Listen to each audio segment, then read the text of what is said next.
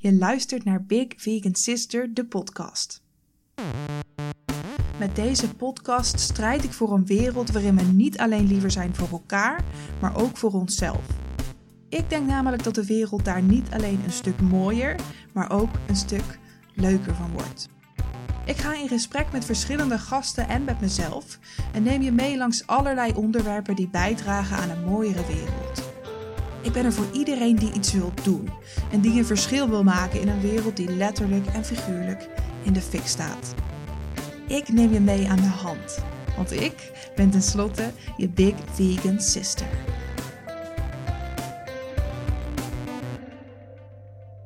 Hallo lieve luisteraars, super fijn dat jullie weer luisteren. Dit gaat een solo show worden, wat betekent dat ik in mijn eentje in de microfoon praat.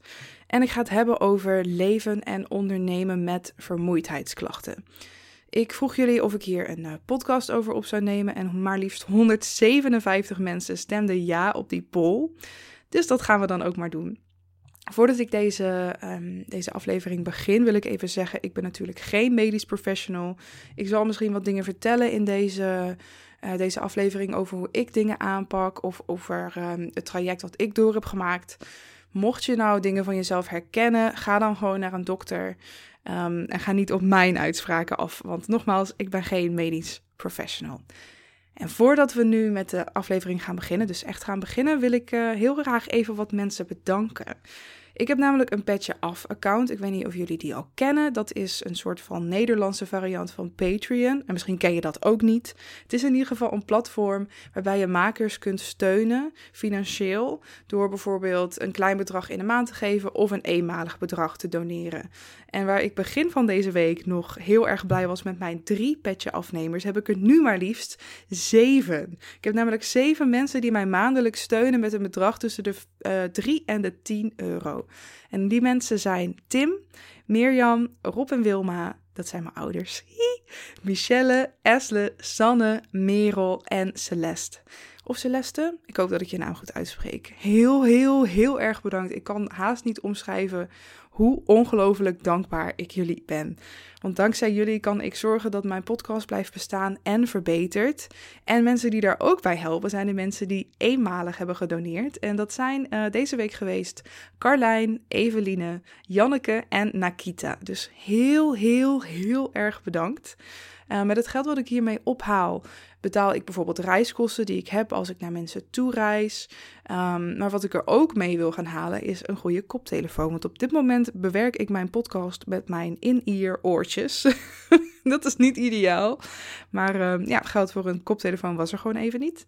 Voor een goede in ieder geval. Um, dus daar ben ik nu voor aan het sparen en daar helpen jullie me allemaal enorm bij mee. Dus dank je wel. Oké, dan gaan we nu door naar het, eh, het echte, echte gedeelte. Ik kreeg de vraag: wanneer ontstond de vermoeidheid en hoe besloot je dat dat het was? En dat leek me wel goed. Ja, besloot staat trouwens tussen haakjes, maar dat vond ik wel een mooie vraag om mee te beginnen.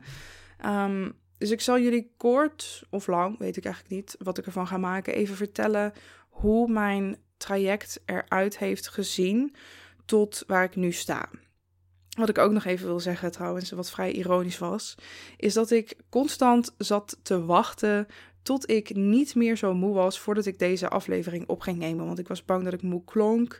En um, als ik last, extreem veel last heb van mijn vermoeidheid, heb ik heel veel last van brain fog. Dus dat is dat ik bijvoorbeeld woorden niet kan vinden, of dat ik niet uit mijn woorden kom, of een beetje warrig word. Um, nou heb ik het vandaag maar gewoon afgedwongen. Dus ik ben op tijd opgestaan. Ik heb mijn stem een beetje warm laten worden. En uh, nu ga ik het toch maar gewoon doen. Ik weet niet of jullie dat herkennen, maar een, een podcast is zoiets permanents. En dan wil ik het meteen helemaal goed doen en super genuanceerd. En ik wil alles zeggen wat ik er maar over te zeggen heb. En ik ben dan de hele tijd bang dat ik toch iets vergeet te zeggen. Of misschien ergens niet zo genuanceerd overkom. Dus ga ik het maar niet doen. Maar dat negeer ik nu dus even heel bewust. Ik heb mezelf een schop onder de kont gegeven. En ik ga dit nu gewoon opnemen. Anyway, nu ga ik echt beginnen met die eerste vraag. Wanneer ontstond de vermoeidheid en hoe besloot je dat dat het was? Um, ik denk dat het zo'n vijf jaar geleden echt begon. Dat het zich echt begon te tonen. Ik was toen net afgestudeerd aan het conservatorium.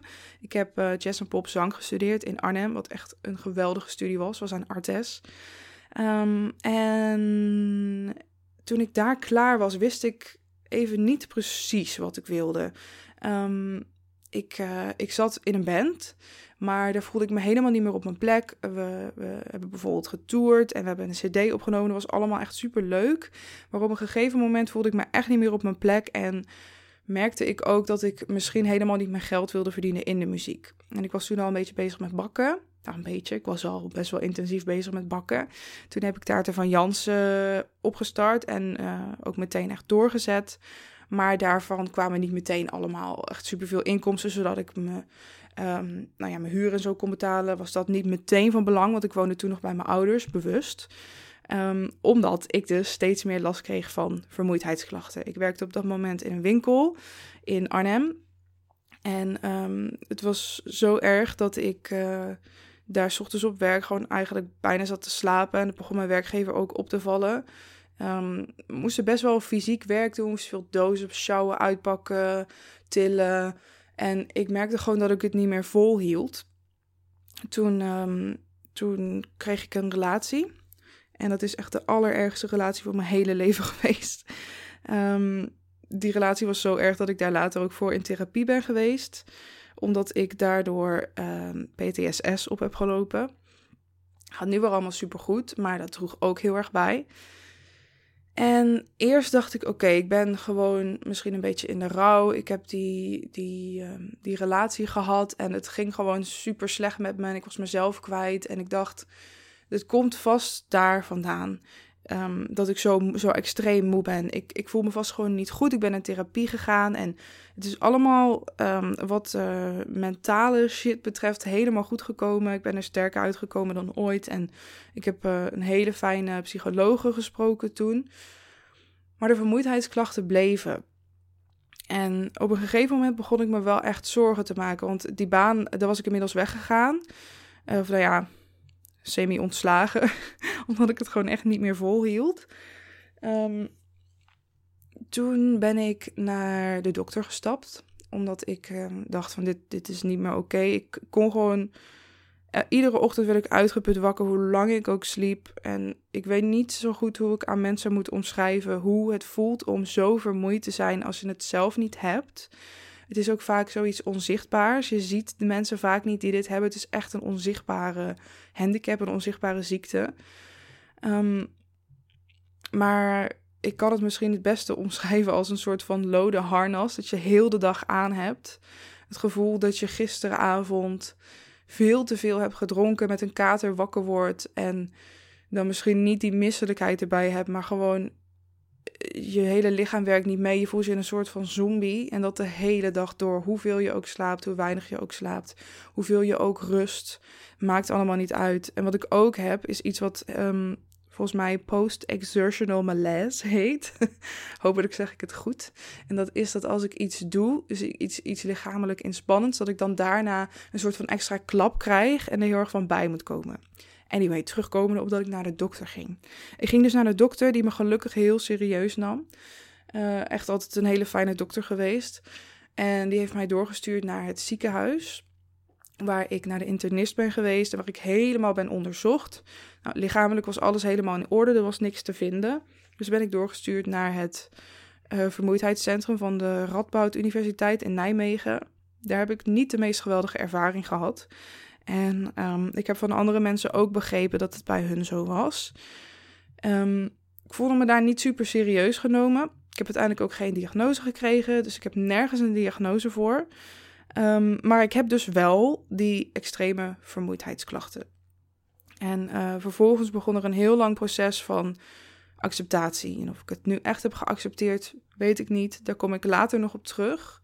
Acceptatie vind ik ook altijd best wel een moeilijk ding. Um, maar in ieder geval, er volgde een periode van redelijk wat innerlijke strijd. Want ik was gewend dat ik een bepaald energielevel had. Ik had altijd echt wel een hoog energielevel. Ik deed heel erg veel en ik, ik sportte ook veel daarvoor. Um, en ik liep hard. En um, nou, in ieder geval, ik deed van alles. En ik ging uit en ik ging naar concerten en ik sprak met vrienden af. En er, er ontstond zo'n nieuwe normaal waarin dat niet meer kon. En waarin ik dus moest toegeven aan de nieuwe normaal van mijn eigen lichaam. En dat vond ik echt super super moeilijk. Want ik kon alleen maar relateren aan datgene wat ik eerst wel kon. Aan datgene wat eerst wel gewoon lukte. En um, Oké, daar zat dus even zo'n brain fog momentje. Dus ik moest de opname heel even stoppen. Maar we gaan weer verder. Oké, ik werkte mezelf dus heel lang heel erg tegen. Omdat ik heel erg relateerde aan wat ik eerst wel allemaal kon en wat nu niet meer lukte. En ik heb mezelf echt, echt heel, heel lang tegengewerkt. Want ik had mijn bedrijf, Taarten van Jansen, dus mijn vegan bakkerij. En ik wilde die heel graag uitbreiden. En ik kreeg steeds meer opdrachten op mijn pad en steeds meer aanvragen. En het groeide en het groeide en het groeide. En ik heb zelfs gekeken naar een, uh, een, uh, een ruimte, een grotere ruimte om in te bakken. Want ik heb een heel kleine ruimte aan huis, waar ik alles in bakte. Um, maar ja, weet je, om te groeien heb je ook een grotere oven nodig. En in ieder geval, logistiek staat alles maar heel erg in de weg om te groeien. Alleen op de een of andere manier heb ik dat nooit echt doorgezet, omdat ik stiekem wel wist dat mijn lichaam het gewoon niet aankon. Ik was letterlijk alleen maar aan het bakken, slapen, bakken, slapen, bakken, slapen. Ik had geen tijd meer voor vrienden, voor mijn eigen vriendje. Ik had geen tijd meer voor mezelf. Ik was alleen maar de hele dag uitgeput. Letterlijk de hele dag uitgeput. Alles wat ik deed, daar was ik bij uitgeput. En dit heb ik een paar jaar zo gedaan. En aan het begin ging het veel beter. En toen ging het nog wel. Um, tot het echt absoluut niet meer ging. En dat was eigenlijk eind vorig jaar, denk ik. En ik vond het zo moeilijk om dat toe te geven. Want ik had mijn hele leven lang, echt sinds ik heel klein ben, heb ik gezegd: later word ik banketbakker en zangeres. Nou, dat is allebei gelukt. maar ik werkte dus aan die droom van mijn vegan bakkerij, die steeds meer groeide. En ik kreeg zoveel aanvragen. Ik moest zo vaak nee zeggen. En ik, ik ging maar door. Ik ging echt maar door. En het ging gewoon niet meer. Ik was uitgeput en ik dacht, ik moet nu iets gaan doen. Of ik stort in. En dat is het laatste wat ik wil, want dat had ik al eerder gehad. en dan ging ik niet nog een keer naar terug. Dus toen ben ik gaan kijken hoe ik dingen anders in kon delen. Nou, het begin zag het eruit dat ik al geen particuliere bestellingen meer aannam. Toen deed ik nog wel wat horeca. Ik had bijvoorbeeld Anne en Max hier in Eindhoven, wat echt de meest geweldige lieve eigenaars ever heeft. Superleuke plek. Moet je echt eens heen gaan als je in Eindhoven bent. Ik leverde helaas niet meer. Um, en ik had bijvoorbeeld uh, konijnenvoer in Arnhem. En ik vond het super moeilijk om ook dat stop te zetten. Want ik dacht, ach ja, dat kan nog wel. Dat valt ook wel mee. Maar het, het viel niet mee. En het ging niet meer. Dus dat heb ik ook stop moeten zetten. En waar ik dacht dat ik echt in zo'n enorm zwart gat zou vallen. En en, en, en me er heel shit over zou voelen. Heb ik ook wel even gedaan. Ik heb best wel in een periode van rouw gezeten. Heeft het eigenlijk supergoed uitgepakt. Want ik ging op dat moment, gaf ik mezelf letterlijk de ruimte om te zeggen... Lisa, wat wil je nou eigenlijk? En ja, dan praat ik dus ook echt in een derde persoon tegen mezelf. Lisa, wat wil je nou eigenlijk? En daar ben ik over na gaan denken en ik heb mezelf die ruimte gegund. En ik besefte me meteen, ik wil blijven bakken. Want ik hou van bakken. Bakken is mijn uitlaatklep en mijn ding. En ik word er blij van en ik maak er andere mensen blij mee. Maar wel op een manier die bij mij past. Dus uiteindelijk is daaruit gekomen dat ik dus receptontwikkeling doe. Ik schrijf aan mijn uh, eerste bakboek, mijn eerste vegan bakboek. Waar ik, oh, ik wil zo graag dingen erover delen, maar dat kan nog niet. Dus nog even geduld. Um, en ik ben um, begonnen, nee, niet begonnen nog niet. Op 10 november is de eerste, eerste, eerste keer dat we dat gaan doen. Maar dan ga ik dus een online bakworkshop geven via Instagram. Nou, is het niet geniaal? Ik heb het niet zelf bedacht. Het heeft Carlijn Quint bedacht. Uh, je moet haar echt eens opzoeken op Instagram. Super, super tof mens met heel veel wijsheden in pacht. Maar uh, zij heeft dus dat idee van mij verzonnen. En ik was meteen helemaal hooked. Want ik kreeg heel veel aanvragen voor workshops. Um, die ik gewoon op dit moment niet kan doen. Misschien nooit, misschien ooit wel, weet ik niet. Um, maar het gaat fysiek gewoon niet. En uh, ik vond het heel shit om altijd nee te verkopen. Want het liefste zeg ik wel ja. Want ik vind dat super leuk. En ik vind bijna niks leuker dan andere mensen leren vegan te bakken. En dan ook nog live. En dat ga ik nu dus doen via Instagram. In ieder geval, daar is dat dus op uitgekomen. Maar er brandde nog een vuurtje in mij. Um, en dat vuurtje werd uh, alleen maar aangewakkerd toen ik de Big Vegan Sister maand hield op mijn Taarten van Jansen kanaal. Misschien heb je dat meegekregen, misschien niet. Misschien volg je me daar nog helemaal niet. Dat is de Taarten van Jansen op Instagram en ook op Facebook. Um, En tijdens die maand, in ieder geval, ik kreeg heel veel vragen over veganisme vanuit mijn volgers. Want ik ben een vegan bakker. En ik ben al heel lang veganist. Ik vind het helemaal niet. Uh, uh, ik vind het helemaal niet erg om daar dingen over te beantwoorden. Maar het werd heel ongestructureerd. En ik deed alles dan eventjes zo privé in mijn DM's. En toen dacht ik, nou, dat is helemaal niet handig.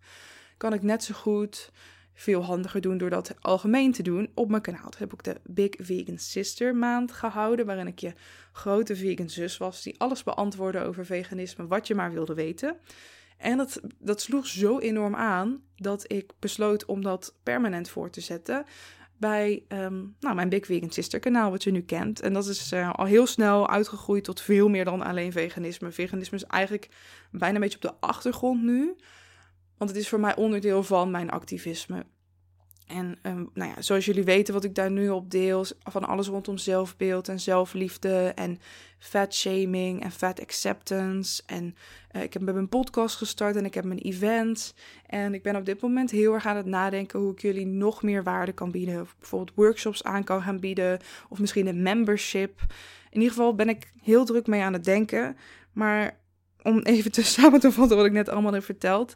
Ik, um, ik sta nu eigenlijk op een hele mooie plek. En ik vind het uh, te ver gaan om te zeggen dat ik mijn vermoeidheidsklachten daar dankbaar voor ben. Want dat ben ik niet. En soms vragen mensen ook aan mij: had je dan liever wel of niet die vermoeidheidsklachten gehad? En dan denk ik: wat denk je zelf?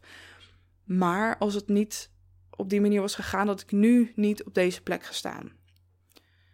In ieder geval, dat was mijn verhaal. Dan gaan we nu even door naar. Ik heb heel veel vragen gekregen, echt heel veel vragen. En ik ga proberen daar een beetje een logisch verhaal van te maken. Zal misschien niet altijd uh, lukken, maar ik ga mijn best doen. Ik kreeg um, bijvoorbeeld de vraag: gaat het ooit over? En waarschijnlijk niet. Dat is het antwoord wat ik kan geven. Waarschijnlijk gaat het nooit over. Er zijn mensen bij wie het wel overgaat. En dat is natuurlijk super mooi als dat gebeurt. Maar ik wil vooropstellen dat ik niet streef naar genezing. Ik, um, het zou super mooi zijn als het wel gebeurt, maar dit is nu mijn nieuwe normaal. Die nieuwe normaal heb ik nu redelijk geaccepteerd. Het kost me te veel energie om daar dagelijks tegen in te gaan. Het was super moeilijk om tot dit punt te komen, zoals ik net al eventjes omschreef. En misschien later ook nog wel op terugkom. Maar dit is nu mijn nieuwe normaal en dat is oké. En op sommige dagen, dan wil ik deze nieuwe normaal uh, helemaal in elkaar slaan. En wil ik er niks mee te maken hebben, maar over het algemeen accepteer ik het omdat het me te veel moeite kost en te veel energie, loze energie. Energie die ik heel goed voor andere dingen kan gebruiken om hier dagelijks heel erg tegen te vechten. Dat heb ik zo lang gedaan, of het nou hiermee was of met mijn depressies, waar ik heel lang last van heb gehad en waar ik maar bleef zoeken naar het waarom en, en, en heeft totaal geen zin gehad. Oké, de volgende vraag.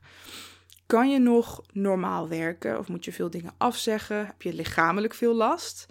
Hoe ga je ermee om? Belemmert het je bijvoorbeeld heel erg in je dagelijks leven? Nou, dat waren trouwens vijf vragen, maar dat maakt niet uit, want mijn, uh, mijn hoofd gaat ook altijd all over the place. Om maar meteen samenvattend te zeggen ja en nee. Ik, ik, ik, uh, ik ga er denk ik redelijk goed mee om, maar soms weet ik het ook even niet. Kan je nog normaal werken? Ja en nee. Moet je veel dingen afzeggen? Ja en nee. Heb je lichamelijk veel last? Ja. Nou, om even um, een wat uitgebreider antwoord te geven. Ik heb eigenlijk altijd al geweten dat ik eigen baas wilde zijn. Toen ik heel klein was, wist ik dat al. Ik weet niet waarom. Ik kom niet uit een ondernemersfamilie. Maar ik heb dat altijd al geweten. Ik wil mijn eigen regels maken. Ik wil uh, um, niet te veel verantwoording af hoeven leggen. Ik hou heel erg van projectmatig werken, bijvoorbeeld. En um, nou, nu ben ik ook grotendeels eigen baas. Ik werk twee dagen per week um, nog in loondienst op, bij een super, super leuk bedrijf. Daar ben ik content creator. Dan maak ik ook podcasts en ik doe communicatiedingen. Dus dat is super fijn. Dat is sowieso echt een mega, mega leuk, bijzonder bedrijf. Um, maar het voordeel van grotendeels eigen baas zijn is dat ik mijn eigen tijd in kan delen. En dat is vrij essentieel als je dit soort vermoeidheidsklachten hebt, als dat ik heb ik moet bijvoorbeeld best wel veel dingen afzeggen. Alleen, dat zijn eigenlijk altijd de, sorry, de leuke sociale dingen en niet mijn werk. Zo, gaat lekker. Want geld verdienen is helaas in deze maatschappij super belangrijk. En ik wil ook heel graag een betrouwbare reputatie houden. Ik wil niet dat mijn opdrachtgevers bijvoorbeeld lijden onder mijn vermoeidheidsklachten. Het eerste wat dan helaas afvalt zijn de leuke sociale dingen. En dat vraagt heel veel begrip van anderen, van mijn sociale contacten. Ik geef daarom tegenwoordig al wanneer ik iets afspreek vaak een disclaimer. Dat het kan zijn dat ik vanwege mijn lichamelijke staat op het laatste moment af moet zeggen, ook al wil ik dat niet. En dat is zo ongelooflijk shit, maar wel de waarheid. Ik kom, uh, ik kom dadelijk nog terug op, op meer dingen die hiermee te maken hebben. Maar ik wilde eerst even door naar een andere vraag. Uh, want die was: hoe ga je om met wel leuke dingen willen doen, maar weten dat ze je onwijs veel energie gaan kosten? Dat vond ik wel mooi aansluiten op het vorige ding. Ik heb het voordeel dat ik echt de grootste introvert ever ben. En introvert zijn betekent dat je je batterij oplaadt door alleen te zijn. Of bijvoorbeeld alleen te zijn met iemand met wie je je batterij heel goed op kunt laden. Zoals ik heb dat bijvoorbeeld met mijn vriend Randy. Ik kan heel goed met hem, zeg maar, samen alleen zijn en opladen. En veel dingen die ik dan ook leuk vind als introvert, die vinden ofwel thuis plaats, of ze zijn heel low energy. En dan kunnen die dingen maar alsnog wel veel energie kosten, maar dan plan ik ze wel spaarzaam in. Mijn realiteit is helaas dat ik met weinig mensen afspreek. Mijn leven speelt zich vooral af binnen de muren van mijn huis. En ik denk dat heel veel mensen die um, lichamelijke klachten hebben of, of chronisch ziek zijn, of, of uh, nou in ieder geval op een of andere manier aan huis gebonden, dat heel erg herkennen. Ik kan gelukkig wel heel erg goed alleen zijn. En ik heb het daarnaast ook met mijn vriendje Randy en mijn hondje Mila super fijn. En dat is echt de grootste zegen aller tijden. Maar het komt helaas wel heel vaak voor dat we dingen inplannen en dat die niet door kunnen gaan omdat ik te moe ben. Ik, uh, ik heb een Ticketswap account. Dat is zo'n um, platform waar je je concertkaartjes veilig kunt verkopen. En het doet altijd zoveel pijn als ik daarop in moet loggen. Want ik denk dat ik zeker 80% van alle concertkaartjes die ik de afgelopen twee jaar heb gekocht weer heb moeten verkopen. Het is heel pijnlijk om een lijst te zien met concerten waar je zo graag heen wilde gaan. En waar je dan toch niet heen kon. Dus ja, dat is, uh, dat is heel erg pijnlijk. Ik hou heel erg van muziek. Randy houdt zo nodig nog meer van muziek dan ik. En het voelt altijd heel erg shit als we dan toch niet kunnen gaan. Dus soms gaat hij wel alleen. Dat is natuurlijk dan wel iets minder leuk. Maar um, wanneer ik echt, echt, echt een bepaald ding wil doen en het echt niet wil missen, dan moet ik gewoon zorgen dat alle omstandigheden eromheen zo optimaal mogelijk zijn. Zodat ik de kans um, dat ik af moet zeggen zo klein mogelijk maak. Um, dat houdt dan bijvoorbeeld in dat ik rustdagen inplan voor en na de dag. Dus daar hoef ik letterlijk niets uh, in te doen. Dus geen werk, geen sociale verplichtingen, maar ook geen boodschappen doen, geen huishouden. Uh, bedenk je maar. Alles, gewoon letterlijk helemaal niks. Dus ook niet die kleine taakjes die misschien heel vanzelfsprekend zijn voor jou, maar die maar heel veel energie kosten. En um, ik kan me dat niet zo heel vaak permitteren, want dat betekent dus ook dat ik op die dagen niet kan werken en het leven gaat ook gewoon door. Dus ik doe niet zo heel vaak dingen buitenshuis. Ik moet daar heel selectief in zijn. En um, voor nu vind ik dat redelijk oké, omdat ik het in huis ook heel fijn heb. Maar ik zou wel heel graag mijn vrienden vaker willen zien en ook vaker naar concerten willen gaan. En dat doet best wel pijn als dat niet kan. Um, de volgende vraag is: hoe krijg je belangrijke dingen gedaan op een echt slechte dag?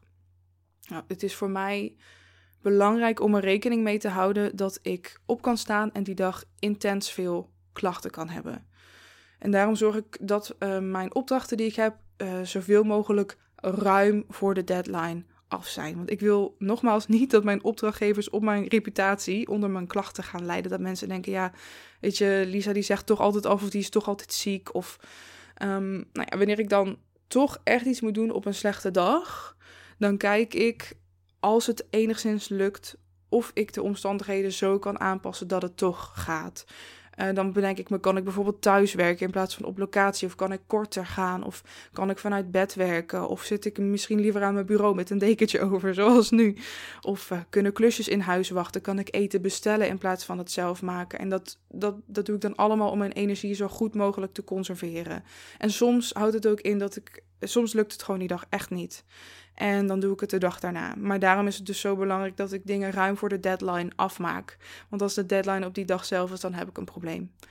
Ehm, en even ook een kleine, kleine side note hierbij. Ik heb het geluk dat ik redelijk high functioning ben. En voor degenen die niet weten wat dat betekent, dat betekent eigenlijk dat ik nog redelijk goed mee kan draaien in de maatschappij. En dat mijn klachten me niet zodanig hinderen dat ik zeg maar dagelijks zoveel last ondervind dat ik eigenlijk gewoon er niet mee kan leven. Of dat ik bijvoorbeeld niet kan werken. En daar heb ik ongelooflijk veel geluk mee. Dat wil ik even tussendoor zeggen. Want er zijn. Ik hou niet zo heel erg van uh, wedstrijdje ziek zijn spelen. Maar, um, dus weet je, er zijn altijd mensen die het veel, veel erger hebben dan ik. En die gewoon op een, uh, een normale dag al niet kunnen wat ik op een slechte dag kan. Zeg ik het zo goed? Ja, denk het wel. Dus dat wilde ik even meegeven. En um, iemand vroeg ook, dat vond ik hier goed bij passen, vertel je je klanten soms over je vermoeidheid als ze bijvoorbeeld iets van je vragen wat niet kan of lukt? Soms wel. Soms vind ik het niet nodig. Soms dan, weet je, ik probeer er dus, zoals ik zei, al zo goed mogelijk rekening mee te houden. En te zorgen dat ik um, niets op het laatste moment aan laat komen. Behalve dit, soms dingen voor mezelf. Maar goed, daar heb ik alleen de verantwoording aan mezelf af te leggen. Um, maar in sommige gevallen vertel ik het wel. Want ik doe bijvoorbeeld social media management van Paper on the Rocks. Een bedrijf waar ik al vet lang fan van ben. Dus ik vind het echt super leuk dat ik dat nu mag doen. Uh, en die uh, founder daarvan heet Anne Pleun. Zij is een ongelooflijk tof en inspirerend mens. Ze heet ook letterlijk Anne Pleun op Instagram. Je kan haar opzoeken. En um, ik vond het bij haar heel belangrijk om te vertellen dat ik deze vermoeidheidsklachten heb. En ik vond het heel spannend om te vertellen. En ik dacht, hoe zal ze reageren? Misschien denkt ze wel, oh, wat heb ik nu weer? Wie heb ik nu weer aangenomen? Um, maar um, dat ging eigenlijk zo goed. Ik vertelde het haar en het was echt alsof ik haar vertelde dat mijn lievelingskleur groen was. Het was meteen oké. En ze zei: Oh, laat me weten als ik ergens rekening mee kan houden. En waarom ik het zo belangrijk vond om te vertellen, is omdat er bijvoorbeeld wel eens events plaatsvinden. Uh, waarbij het juist heel handig zou zijn als uh, de social media manager daar dan bij aanwezig is om verslag te leggen en zo. Maar ja, daar kan ik gewoon niet altijd heen. Want in de avond dingen doen wanneer die events dus vaak zijn, is voor mij heel erg lastig. Omdat ik dan vaak het meeste last heb van mijn vermoeidheid. Um, dus dat vond ik belangrijk om mee te geven. En in andere gevallen vind ik het niet belangrijk. En dan lezen ze het misschien een keer in een van mijn posts op Instagram of zo. Maar um, ik denk dat ik gewoon hartstikke goed uh, mijn, mijn, mijn werk lever. En dan vind ik het gewoon niet altijd nodig om dat op die manier expliciet te zeggen. De volgende vraag. Um, dit vond ik een hele mooie vraag waar ik ook echt heel, heel goed over na moest denken. En ik, ik, zal waarschijnlijk na de hand niet helemaal content zijn met het antwoord dat ik geef, maar dat maakt niet uit. De vraag was: hoe is het om zo creatief en ondernemend te zijn in combinatie met je vermoeidheid? En ik moet zeggen, hier worstel ik echt dagelijks mee. Ik stuurde toevallig gisteren nog een bericht naar mijn mastermind meiden, Eveline en Ellen, om aan te geven dat ik zoveel wil en zoveel ideeën heb en dat ik niet weet waar ik moet beginnen en dat ik dus maar bevries. En even tussendoor, voor degenen die niet weten wat een mastermind is.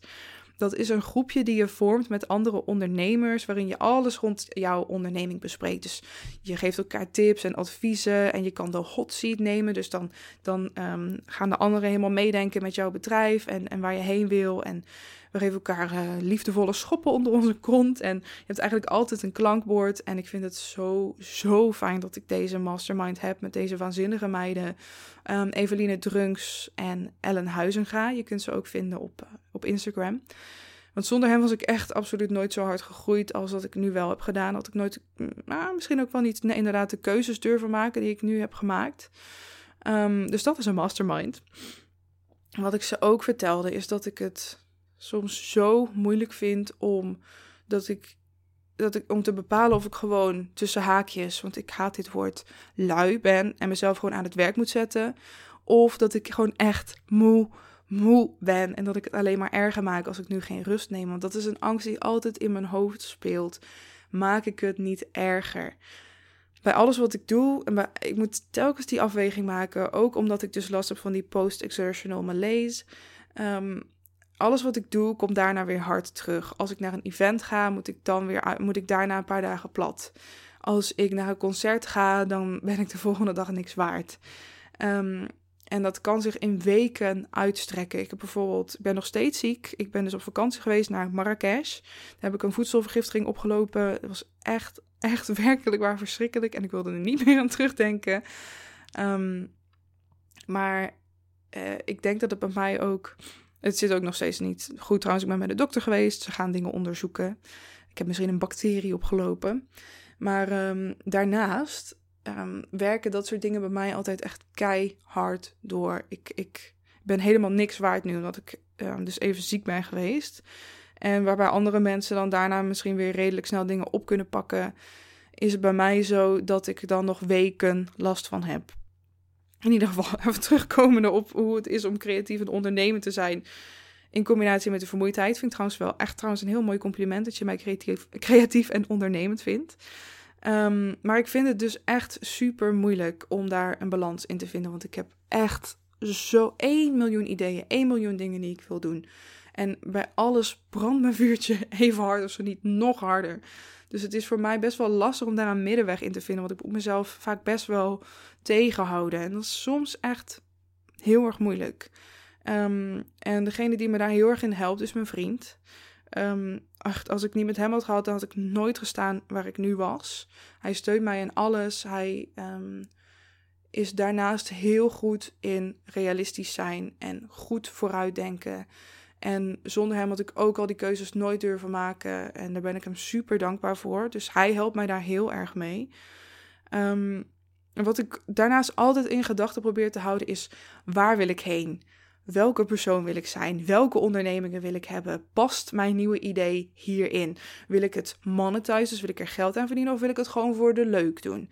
En bijna nog belangrijker dan dat is dus, kan ik dit volhouden? Is dit een duurzaam idee? Hoe kan ik dit inrichten op een manier die bij mijn energielevel past? Of vraag ik hiermee te veel van mezelf? Dus het is een weegschaal die eigenlijk nooit helemaal in balans is. Maar ja, mooi, iets mooiers kan ik er helaas niet van maken. Um, en iemand anders vroeg mij: hoe combineer je activisme en veganisme met vermoeidheidsklachten? En dat vond ik een hele leuke vraag. Het eerste wat ik dacht is: dit is voor mij een tweede natuur. Vooral veganisme. Ik zou echt niet beter weten dan um, vegan eten en leven. Ik, ik, doe dit nu al bijna negen jaar. Wow, negen jaar. uh, of acht, ik weet het niet meer. In ieder geval, ik zit te denken nu. Nee, acht jaar. En um, het kost me ook gewoon echt geen moeite meer. En ik woon nu ook in Eindhoven, waar je bijna dood wordt gegooid met vegan opties. Dus het wordt me hier ook veel makkelijker gemaakt dan toen ik bijvoorbeeld nog in Zevenaar woonde, waar ik ben opgegroeid en iets van 23 eh, jaar heb gewoond. Um, daar vond ik het eigenlijk ook niet heel erg moeilijk. Maar hier wordt het me al helemaal makkelijk gemaakt. Ook stel, weet je, ik voel me niet goed of um, ik ben alleen thuis en ik heb echt geen energie meer om te koken. Dan kan ik gewoon iets bestellen. En um, dat helpt heel erg. Er zijn heel veel vegan opties in de supermarkten. Ik zou niet voor kunnen stellen dat ik ooit niet vegan zou zijn. This is for life. Dus dat is uh, gewoon mijn tweede natuur. Qua activisme vind ik het soms nog wel lastig. Want ik trek me het leed van de wereld heel snel aan. Um, die weltschmerz, ik weet niet of je dat begrip kent. Ik moet daar iets mee doen. Ik kan niet niks doen. En ik ben al jarenlang bezig met activisme. Uh, misschien heb je het verhaal nu al 1 miljoen keer gehoord, misschien ook niet. Maar toen ik heel klein was, ik denk een jaar of 6, 7 of zo. Toen bakte ik al cupcakes en koekjes om langs de deuren te verkopen.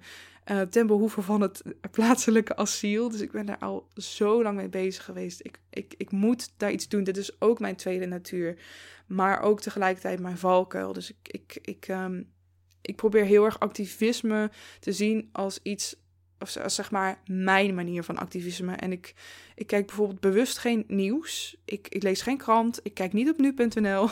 Ik doe niet mee met protestmarsen. En ik vermijd het lezen van reacties bij bijvoorbeeld uh, Facebook uh, berichten over uh, sociaal-maatschappelijke onderwerpen. En het irriteert mij heel erg, maakt me ook gewoon echt boos. Het is niet alleen irritatie, maakt mij boos. Dat er vaak wordt gedaan alsof er maar één valide vorm van activisme is. En dat dat de hyperzichtbare variant is. Um, die mag er natuurlijk zijn, maar het is super. Het is niet alleen onwaar, het is ook gewoon validistisch en klassistisch om te zeggen dat dit de enige valide vorm van activisme is. En mocht je nou denken, Lisa, wat zijn dat dan weer voor termen? Zal ik even vertellen. Validisme is een term die gebruikt wordt voor de discriminatie, marginalisering en stigmatisering van mensen met een functiebeperking op grond van hun lichamelijke en of verstandelijke gesteldheid. En in het geval van activisme kan het zich bijvoorbeeld uiten in dat mensen worden geshamed omdat ze vanwege hun fysieke gestel of mentale gestel niet bij een protestmars aanwezig kunnen zijn. Denk bijvoorbeeld aan um, iemand die in een rolstoel zit en die uh, waarvoor de ruimte gewoon letterlijk niet toegankelijk is. Um, en klassisme is het geheel van vooroordelen over mensen die tot een bepaalde sociale klasse behoren. En dan kan je in de praktijk denken aan mensen die het niet kunnen betalen om bij een protestmars aanwezig te zijn. Want dan heb je bijvoorbeeld kosten van vervoer of oppas voor je kinderen. Of dat je überhaupt het kunt veroorloven om een dag vrij te nemen van je werk. Wat ook echt niet altijd zo vanzelfsprekend is. En het kan mij best wel hard raken wanneer mij het gevoel wordt gegeven dat ik niet genoeg doe. En dat probeer ik dan meteen om te zetten in iets positiefs. Want um, dat vuur wat dat aanwakkert in mij, zet ik dan graag in in iets constructiefs, iets positiefs. Um, wanneer mensen bijvoorbeeld tegen mij zeggen dat ik mijn kop in het zand steek door niet het nieuws te kijken, besef ik mij bij mezelf, weet dit heeft alles te maken met het kiezen voor de allerbeste inzet van mijn energie. Want hoe kan ik mijn kostbare en schaarse energie het allerbeste inzetten om de wereld mooier te maken? En dat is niet door het nieuws te kijken en me dan een halve dag shit te voelen.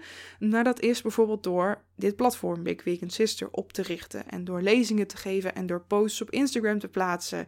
Uh, die mensen aan het denken zetten. En door de podcast op te nemen. Of door events te organiseren. En zo heeft iedereen zijn of haar of hun eigen manier van activisme. En ik ben klaar met het geshame van mensen die zogenaamd niet genoeg doen. Kijk, ik wil niet dat je dit als een excuus gebruikt om te zeggen: oké, dan ga ik achteroverleunen, dan doe ik maar niks meer. Um, doe het op jouw manier. Kijk hoe jij jouw energie op de allerbeste manier in kan zetten om de wereld mooier te maken. Daarmee maak je de meeste impact. Daarmee laten we elkaar zien dat er meerdere manieren van activisme zijn. En dit hou je ook het langste vol. En het, moet, het mag ook gewoon leuk blijven. Het mag echt leuk blijven. Hoeft niet altijd, hoeft niet altijd. Mag. Mocht je hier meer over willen horen, dan raad ik je heel erg aan om mijn speech te luisteren die ik tijdens mijn event op 26 september heb gegeven. Dat is aflevering nummer 3.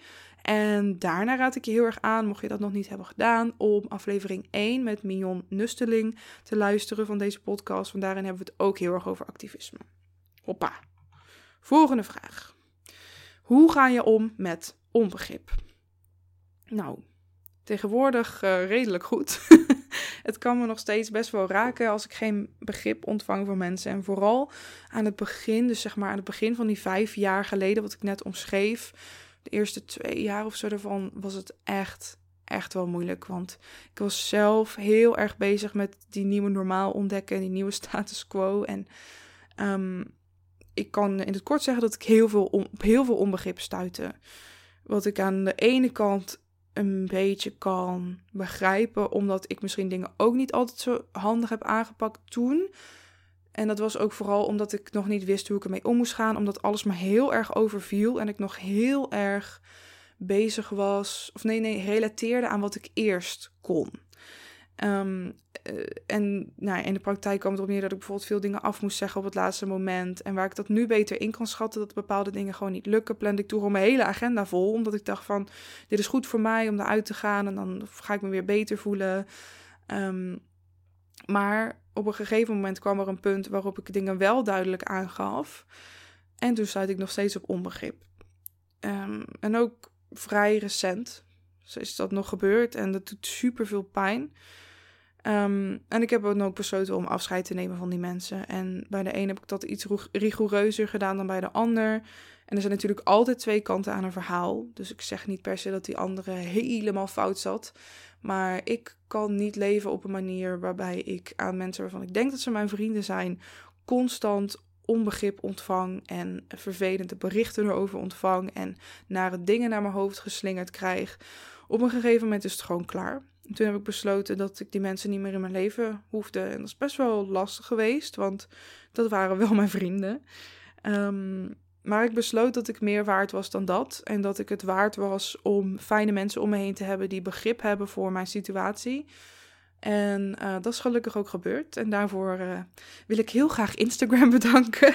ik heb echt oprecht de allerfijnste mensen ontmoet. Door die andere mensen uit mijn leven te halen, is er ruimte ontstaan voor nieuwe mensen die begrip hebben voor mij, uh, bij wie ik open kan zijn. En um, dat is heel, heel, heel veel waard. Het was eng, maar het is super waard geweest. En ik ben heel erg dankbaar voor de mensen die nu in mijn leven zijn. Want als ik die andere mensen, als ik daar geen gedag tegen had gezegd, was dit nooit gebeurd. Had ik ze nooit leren kennen. En dan wil ik je hierbij ook meteen meegeven dat mochten er mensen in jouw leven zijn waar je keer op keer onbegrip van ontvangt, dat het oké is om deze mensen te verwijderen uit je leven. Dus het klinkt misschien heel erg heftig en rigoureus. En in sommige gevallen zal het misschien ook niet altijd kunnen. Maar kijk dan in ieder geval hoe je jezelf in bescherming kunt nemen. Jij bent het namelijk echt waard om van gehouden te worden. En jij bent het echt waard om niet constant verantwoording af hoeven te leggen over iets waar je in principe niks aan kunt doen. Kijk, je kunt wel iets aan doen hoe je ermee omgaat. En ik ben daar, ik erken daar ook mijn eigen fouten in. En ik, um, ik, ik vind ook dat ik er nu een stuk beter mee omga tegenover anderen ook dan ik eerder heb gedaan. Maar besef je dat als je keer op keer onbegrip ontvangt en keer op keer nare reacties krijgt, dat het oké is om mensen in real life te blokkeren of te ontvolgen. Want dat ben je waard. Echt. Oké, de volgende vraag. Dat vond ik een hele mooie vraag. Um, die is: hoe zorg ik ervoor dat ik niet validistisch ben tegenover mensen met vermoeidheidsklachten? Er was een kleine toelichting bij. Ze zegt: Ik denk dat ik uh, er al wel rekening mee hou, omdat ik heel erg van het you do you principe ben, omdat iedereen zichzelf beter kent dan dat ik ze ken. Maar toch vind ik het moeilijk om me in te leven in mensen met extreme vermoeidheidsklachten.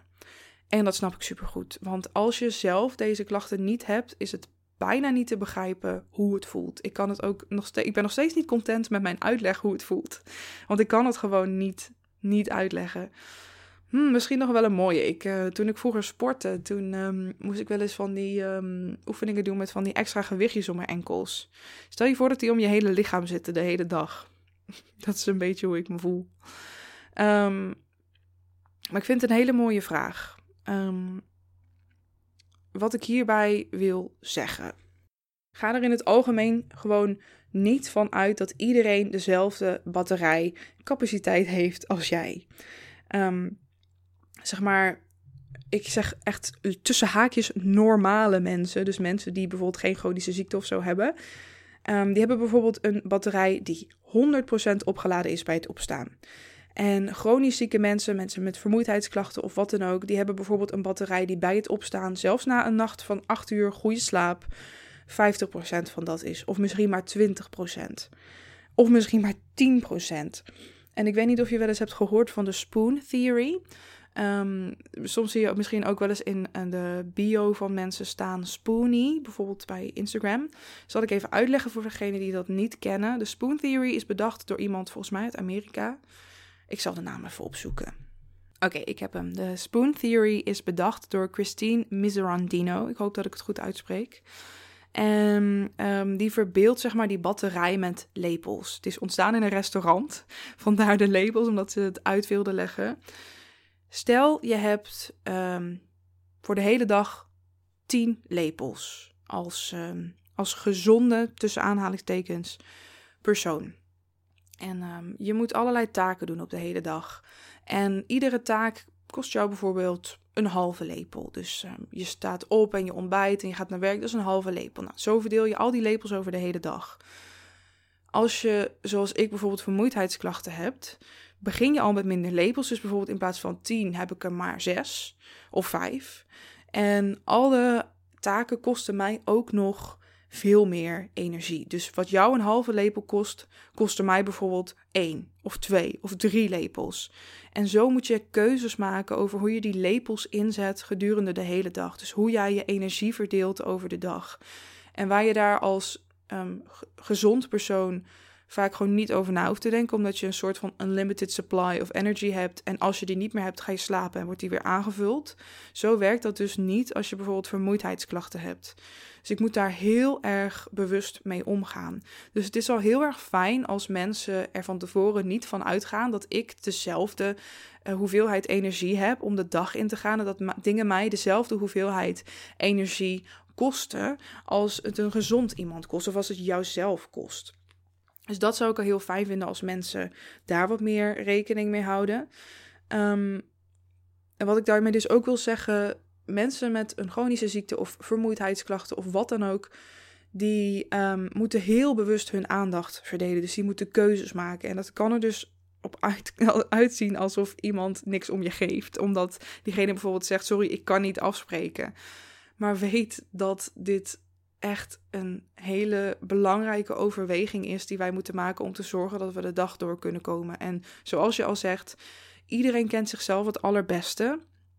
En weet dus ook het allerbeste hoe die um, zijn of, of haar of hen energie in moet zetten. Dus ga daar dan ook vanuit en ga daar niet aan twijfelen. Of vraag dan niet nog extra van: Oh, nee, kan je toch niet? Ik vind het zo jammer dat je niet kan. Want ik denk dat die persoon met de klachten dat nog veel, veel jammerder vindt dan jij. Is dat überhaupt een woord? Jammerder? Ik weet het niet. Um, en gewoon begrip en erkenning scheelt zoveel stress. En stress staat voor mij gelijk aan extra vermoeidheid. Dus hoe meer begrip ik ontvang, hoe fijner dat is. En natuurlijk mag je heus wel eens ergens van balen. En het neemt niet weg dat wij ook als um, mensen met klachten ook gewoon duidelijk moeten zijn in onze communicatie, voor hoever dat lukt. Maar begrip en erkenning is zo ongelooflijk fijn. En ik vind het dus ook al heel erg fijn dat deze vraag wordt gesteld. Want dat geeft al aan dat deze persoon gewoon um, moeite wil doen om het te begrijpen. En dat geeft erkenning weer. En dat vind ik zelf heel, heel erg fijn. Volgende vraag. Hoe deel je je dag in en hoe ga je om met slechte dagen? Nou, dat gaat dus, er komt ook weer een beetje terug aan uh, die vraag die ik aan het begin antwoordde. Um, ik uh, zorg dus dat ik zoveel mogelijk gedaan heb ruim voor de deadline, zodat ik op slechte dagen ook echt uit kan rusten. Um, hoe ik mijn dag verder indeel. Ik sta redelijk op tijd op.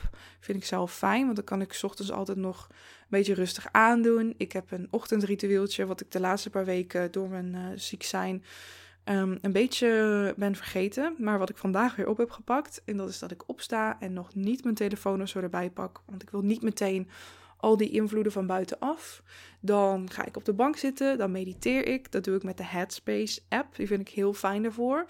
Daarna noem ik in mezelf um, drie dingen minstens waar ik dankbaar voor ben. En dat kunnen hele kleine dingen zijn tot hele grote dingen. Dus het kan zijn als dat de zon nu op mijn gezicht schijnt, tot uh, dat ik in 2017 de prijs voor beste vegan caterer heb gewonnen bij de Vegan Awards. Ik zeg maar wat.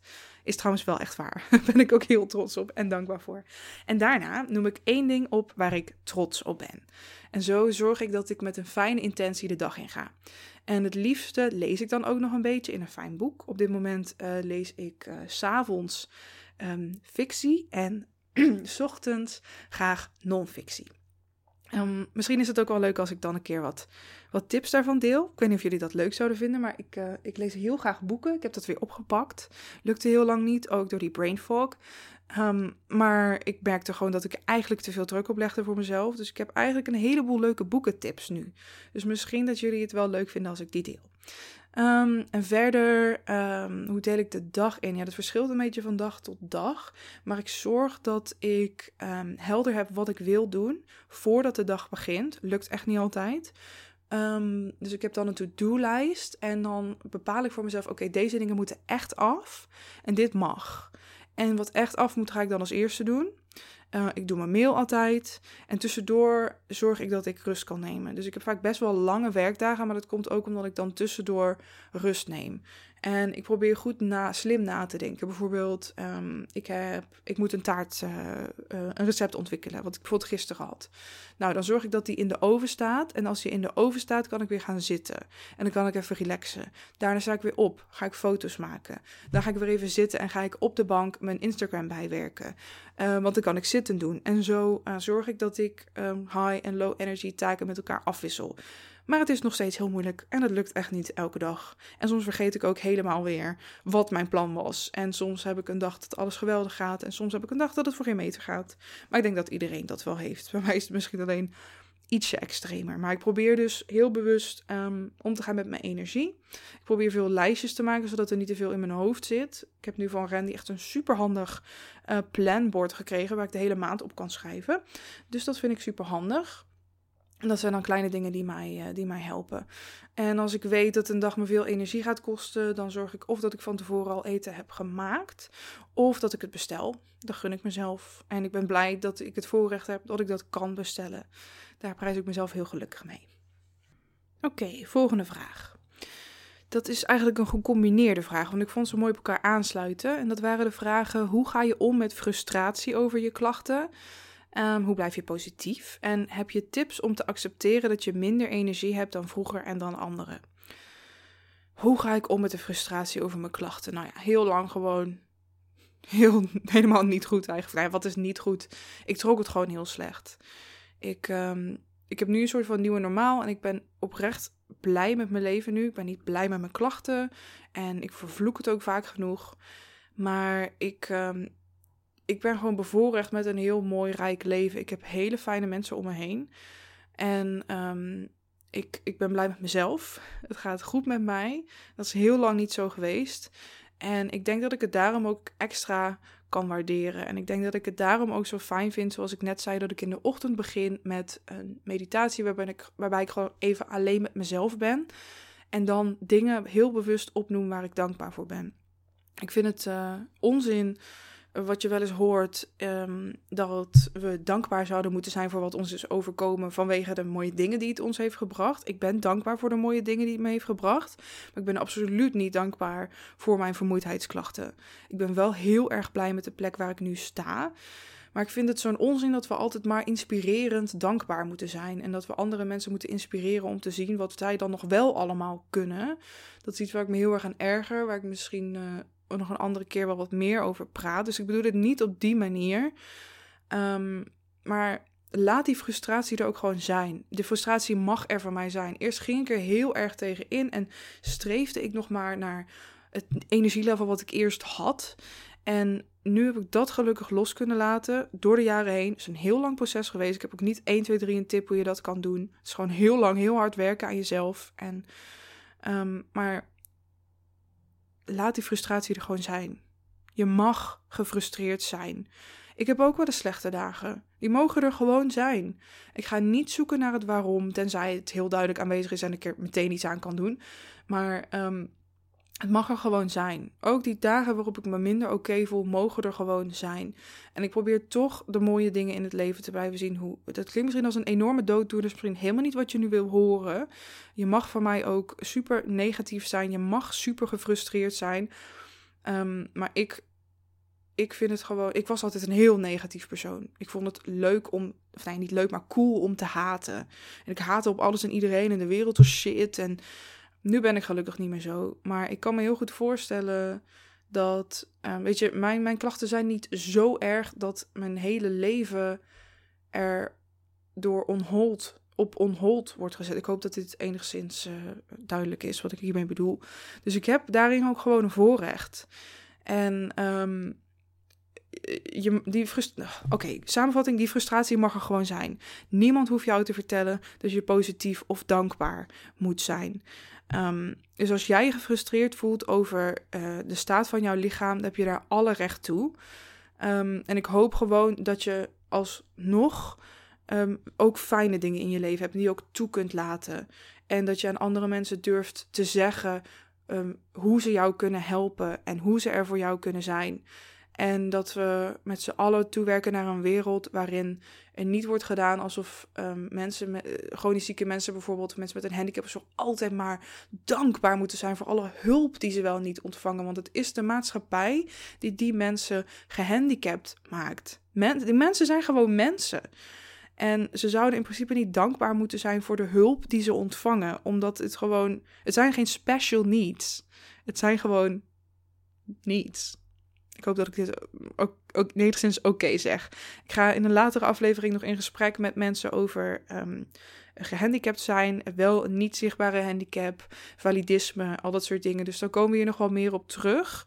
Maar um, om daar eventjes, uh, dat was mijn, uh, mijn monoloog hierover.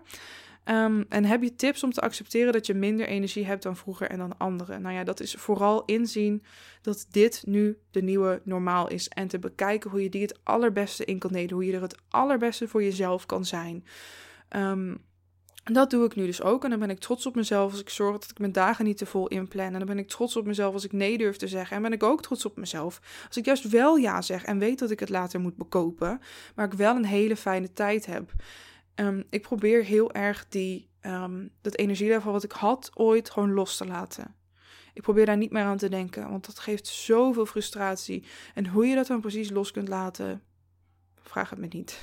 ik heb gewoon echt inmiddels een heel fijn leven ook zelf gecreëerd. Hè? Daar heb ik zelf ook heel veel moeite voor gedaan. is niet iedereen gegund, dat weet ik. Maar probeer zoveel mogelijk um, een, een fijn leven voor jezelf te creëren. Kijk hoe je dat, hoe je dat kunt creëren. En um, misschien is het niet altijd te creëren. Dat, dat, dat weet ik niet. Dat zal ongetwijfeld zo zijn. Maar ik hoop, ik hoop dat je ondanks alles toch nog mooie dingen kunt zien. Oké, nou, dat was een uh, verhaal volgens mij. Um, volgende vraag. Hoe deel je je dagen zo in dat je een balans hebt tussen productiviteit en voldoende rust? Nou, daar ben ik net al een beetje op ingegaan, maar wat ik hier nog over wilde zeggen. Your productivity does not define your worth. We leven in een maatschappij waarin jouw productiviteit gelijk wordt gesteld aan jouw waarde. En daar ben ik het zo ongelooflijk niet mee eens. Iemand anders uh, vroeg mij ook. Ik heb soms heel erg moeite met productief werken met die vermoeidheid. Heb je tips? En dan vraag ik me af, wat is productief? De enige productief, um, de productief normaal, zeg maar, is jouw productieve normaal. Um, we leven natuurlijk nu in een maatschappij waarin we heel erg veel vergelijken met elkaar, waarin we elkaar onze highlight reel laten zien op Instagram en mensen delen hun to-do lijstjes. En aan de ene kant vind ik dat super leuk en aan de andere kant ben ik gewoon bang, ook als ik dat zelf wel eens doe, dat mensen daar zichzelf mee gaan vergelijken. En um, we leven heel erg in een maatschappij waarin um, het normaal en gewenst is als je elkaar tegenkomt die zegt: Hoe gaat het? Ja, druk, druk, druk, druk, druk. Druk is een soort van badge of honor die je kunt verdienen, maar druk staat niet um, gelijk aan productief. En veel doen staat ook niet gelijk aan productief. Want misschien ben jij wel gewoon productief als je één kerntaak per dag doet. Het is super belangrijk dat je voor jezelf bepaalt: wat wil ik gedaan krijgen? En dat je dat niet vergelijkt met anderen. Um, want ik kan je alleen maar vertellen, ik spreek uit ervaring, daar ga je je heel, heel, heel depri van voelen. Um, en daarnaast wat mensen laten zien op Instagram is ook echt niet altijd de waarheid. En ik weet ook dat er bijvoorbeeld mensen zijn die hele dagen alleen maar doorwerken en verder helemaal niks doen, maar gewoon 24/7 aan het werk zijn. Um, als je daarnaast ook nog een sociaal leven wil, ja, dan kan je inderdaad misschien uh, niet zo extreem veel werken als die mensen. Moet je dat willen? Oké, volgende vraag. Uh, even kijken hoor. Hoe zorg je dat je niet constant over je eigen grenzen gaat? Dat vond ik ook een, uh, een hele mooie vraag. Daar heb ik namelijk ook heel lang best wel mee geworsteld. En nog steeds, nog steeds. Want ik wil vaak veel meer dan ik kan. En gelukkig heb ik een lieve vriend die mij daarin enigszins remt. Um, en ben ik ook steeds um, bewuster van wat ik wel en niet kan. Um, hoe zorg je dat je niet constant over je eigen grenzen gaat? Ik denk dat het allereerst heel erg belangrijk is om die grenzen te kennen. En dat we misschien naar de grenzen kijken op een manier van um, tot waar werkt het voor mij? En niet van um, op een manier van vanaf waar, vanaf waar werkt het niet meer. Het is hier ook heel belangrijk dat, om te weten dat je mag stoppen voor je moe bent. Je mag stoppen voor je moe bent. Je hoeft niet van 9 tot 5 te werken. Je mag ook korter werken. Nou ja, weet je, misschien werk je voor een baas, kan dat niet. Maar um, ervan uitgaande dat je eigen baas bent. Ik, um, ik ken mezelf nu heel goed. Door de jaren heen heb ik mezelf heel goed leren kennen. Daar heb ik ook heel veel moeite voor gedaan. Ik heb veel therapie gevolgd. Ik heb veel boeken gelezen. Ik heb veel inner work gedaan, zoals mensen dat zo heel mooi noemen. En ik weet daar geen Nederlands woord voor, anders had ik die wel gebruikt. Ehm, dus het is ook best wel een lang proces, maar zorg ervoor dat je jezelf optimaal leert kennen en respecteer jouw eigen grenzen dan. Vergelijk ze niet met anderen. Nogmaals, vergelijk ze alsjeblieft niet met anderen, want niemand is jou en niemand heeft jouw grenzen. Um, geef daarin ook het goede voorbeeld. Ik denk dat het alleen maar heel fijn is voor heel veel mensen als jij je grenzen aangeeft. Ik ben altijd zo trots als ik mensen iets vraag en ze zeggen: nee, dat, dat lukt niet, want ik ben of te moe of ik heb er geen zin in of wat dan ook. Um, niet altijd wenselijk natuurlijk, maar um, het komt ook vaak voor dat mensen op het laatste moment toch niet naar mijn event kunnen komen. En dan krijg ik vaak een heel lang bericht. En ik merk dat mensen doorhebben dat ze bij mij gewoon af mogen zeggen. Tuurlijk, het is jammer. En ik had ze er liever wel bij gehad. Maar als mensen naar mij sturen, het lukt me vanavond niet om erbij te zijn, want ik zit gewoon echt niet goed in mijn vel. Dan denk ik alleen maar, dat zeg ik dan ook, wat supergoed dat je voor jezelf kiest. Dus hoe fijn zou het zijn als we dat ook iets vaker tegen elkaar zeggen. Hoe goed dat jij voor jezelf kiest. Ik ben trots op je. Dat is wat ik daarover te zeggen had. Um, even kijken. Ik heb nog twee laatste vragen volgens mij. Ja. En dat is. Oh nee, wacht. Dit is een gecombineerde. Hoe wordt selfcare je belangrijkste prioriteit in een wereld die om geld draait? En hoe zorg je dat je je niet schuldig voelt wanneer je midden op de dag een dutje doet? Nou, het de beste manier om um, fuck this capitalist system te zeggen is door midden op de dag een dutje te doen. Jouw leven mag jij helemaal zelf weten. Als jij je goed voelt door midden op de dag een dutje te doen, dan mag jij een dutje doen. Zoals ik al eerder zei, we leven in een tijd waarin jouw productiviteit gelijk wordt gesteld aan jouw waarde. Maar jij bent als mens ter wereld gekomen, ook al was je als hond ter wereld gekomen, is ook helemaal goed. Dus jij hebt waarde. Jij bezit waarde omdat je bent. Jij hoeft geen waarde te verdienen. Je hoeft geen liefde te verdienen. Die, die mag jij ontvangen omdat je er bent. En um, ik heb er zelf ook echt wel moeite mee als ik overdag op bed ga liggen, omdat er wordt ons zo ingegeven dat is lui. Nou, ik, ik, ik heb een hekel aan het woord lui. Wat is lui? Mag je ook even rust nemen? Het is alleen maar supergoed als je naar je lichaam luistert. Kijk, als jij de hele dag op de bank gaat liggen terwijl je eigenlijk andere dingen moet doen en ook wel kunt doen, maar je gewoon uh, denkt, uh, fuck deze shit, ik ga gewoon nooit meer iets doen, dat is een ander verhaal. Maar alsjeblieft, ga gewoon een dutje doen als jij dat wil doen. En hetzelfde geldt voor selfcare. Hoe wordt selfcare je belangrijkste prioriteit in een wereld die om geld draait? Helaas leven we in een wereld die om geld draait. Helaas leven we in een kapitalistisch systeem. En hoe, we dat, uh, hoe je daarin het beste kunt bewegen, dat vind ik zelf ook nog steeds lastig. Maar wat ik wel weet is dat ik niet kan functioneren als ik niet mijzelf op de eerste plek zet. Dat ik er niet voor anderen kan zijn als ik niet mijzelf op de eerste plek zet. Denk maar aan het vliegtuig. Um, ik weet niet of je wel eens met het vliegtuig bent geweest, maar dan krijg je van tevoren altijd zo'n mooie uitleg van de stewardessen en de stewards.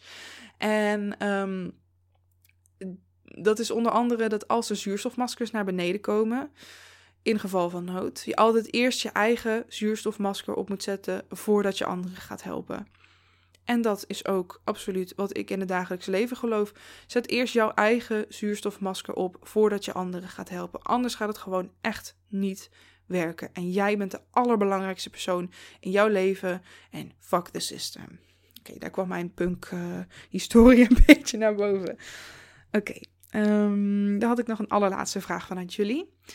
En die was: Ik heb er zelf ook last van, dus van vermoeidheidsklachten, maar voel vaak de behoefte om naar redenen te zoeken voor begrip of voor zelfbegrip. Maar liever heb ik acceptatie. Dit ben ik en dat mag zo zijn. Heb je hier tips voor? Nou, ik hoop dat ik je met alles wat ik hiervoor heb gezegd al een heleboel tips heb gegeven. Um, daarnaast, het is natuurlijk, stel je hebt um, deze klachten en je bent nog niet, je hebt nog geen medische hulp gezocht is misschien voor jezelf fijn om dat wel te doen. Want wie weet is er wel iets aan te doen. Wie weet bestaat er wel een medicijn voor wat jij hebt. Maar zo niet, stel je bent net als ik door de hele medische molen geweest en er is gewoon letterlijk op papier niks aan de hand. Dan denk ik dat het super goed is als je in jezelf, nee, niet in jezelf, maar als je met jezelf bezig gaat. Dat klinkt misschien heel vaag, maar ik heb bijvoorbeeld uh, een tijd in therapie gezeten. Ik had een super fijne psycholoog die mij hier heel erg mee heeft geholpen. Ik heb dus veel boeken gelezen. Ik heb um, van alles geprobeerd, zoals mediteren. Um, en ik merk gewoon voor mezelf dat ik dat heel erg fijn vind.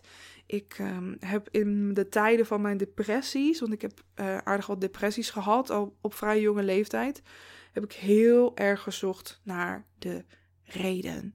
Ik wilde weten waarom en ik was zoveel energie kwijt door het zoeken naar het waarom. En tuurlijk, je mag zoeken naar het waarom, maar soms is die waarom het gewoon niet. Ik denk gewoon echt dat ik op dat moment een bepaald stofje in mijn hersenen miste, die ik nu aanvul met antidepressiva. En sindsdien, um, met behulp van therapie, met behulp van een heleboel werk aan mezelf, gaat het gewoon super goed. Ehm, en wat ik jullie heel graag mee wil geven, wat ik jou als luisteraar mee wil geven, is dat jij zo mag zijn als wie je bent. Jij mag er zijn met al jouw handicaps. Jij mag er zijn. En als er mensen zijn die jou het gevoel geven dat jij er niet mag zijn, blok ze alsjeblieft uit je leven. Zo goed en zo kwaad als dat kan. Jij mag voor jezelf kiezen. Heb je, jij moet zelfs voor jezelf kiezen. Hoe wil, je, hoe, hoe wil je er zijn voor jezelf, voor de allerbelangrijkste persoon in je leven, als jij niet voor jezelf kiest? En het klinkt misschien heel abstract en het is een lang proces, maar omring je met fijne mensen, volg fijne mensen op Instagram. Um, laat je inspireren door, door mensen die jou vertellen dat je er gewoon mag zijn zoals je bent. Want dat mag.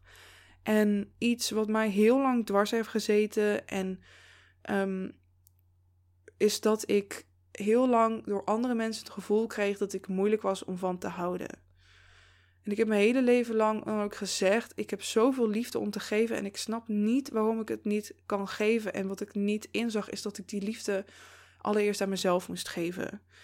En ik ben erachter gekomen dat ik helemaal niet moeilijk ben om van te houden. En daar hebben gelukkig heel veel fijne mensen om mij heen. Dat, die hebben dat nu ook bevestigd. Maar gun jezelf alsjeblieft alle ruimte van de wereld. En geloof niet dat jij moeilijk bent om van te houden. Want dat ben je niet. Oké, tot slot wilde ik misschien nog even wat praktische tips geven.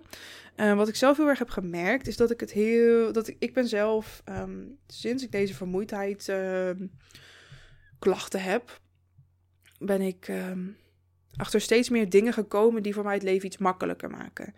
En één ding die mij heel erg heeft geholpen is rekening houden met de kleding die ik draag. Dit voelt misschien heel random dat ik dit nu zeg, maar ik wou het jullie toch nog even meegeven. Um, ik ben heel gevoelig voor allerlei prikkels. Ik ben gevoelig voor licht. Ik ben gevoelig voor geluid. En om, um, maar dus ook voor um, texturen en tactuele, hoe noem je dat zo? Tactuele prikkels? Ik weet het niet. Tactiele prikkels. en dat betekent dat ik dus heel erg rekening hou met wat ik draag. Ik draag geen kleding met heftige naden die ik voel schuren. Ik draag geen hele strakke kleding.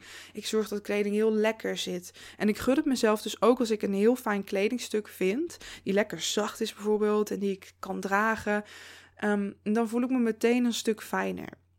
Dus um, mocht dat voor jou ook helpen, gun jezelf gewoon even een hele fijne zachte pyjama of zo, waar je thuis in rond kan lopen. Ik heb echt het meest geweldige jasje ever gevonden van een soort teddy stof bij de CNA. Klokhuis afdeling. Hij is zwart. 20 euro was die. En ik vind hem zo geweldig. Ik heb hem nu weer aan. Ik heb hem hele dagen aan, binnen, buiten. Hij is al wel in de was geweest, maak je geen zorgen. Ehm, dat wilde ik je nog even meegeven. En tot slot, ik ben heel bevoorrecht dat ik hier open over kan praten. Ik heb dit heel lang niet gedurfd. En ik snap het ook heel goed als jij dat niet durft. Ehm, ik hoop dat ik je met deze aflevering het gevoel heb gegeven dat je niet alleen bent. Of dat deze podcast jou meer inzicht heeft gegeven in het leven van iemand met een onzichtbare handicap.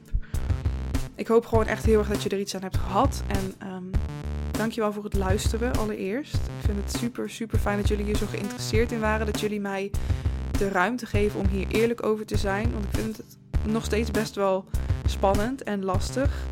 Maar ik wil me niet door die angst tegen laten houden. En als ik ehm, jou het gevoel kan geven dat je niet alleen bent of jou misschien ergens mee kan helpen op deze manier, dan doe ik dat met alle liefde.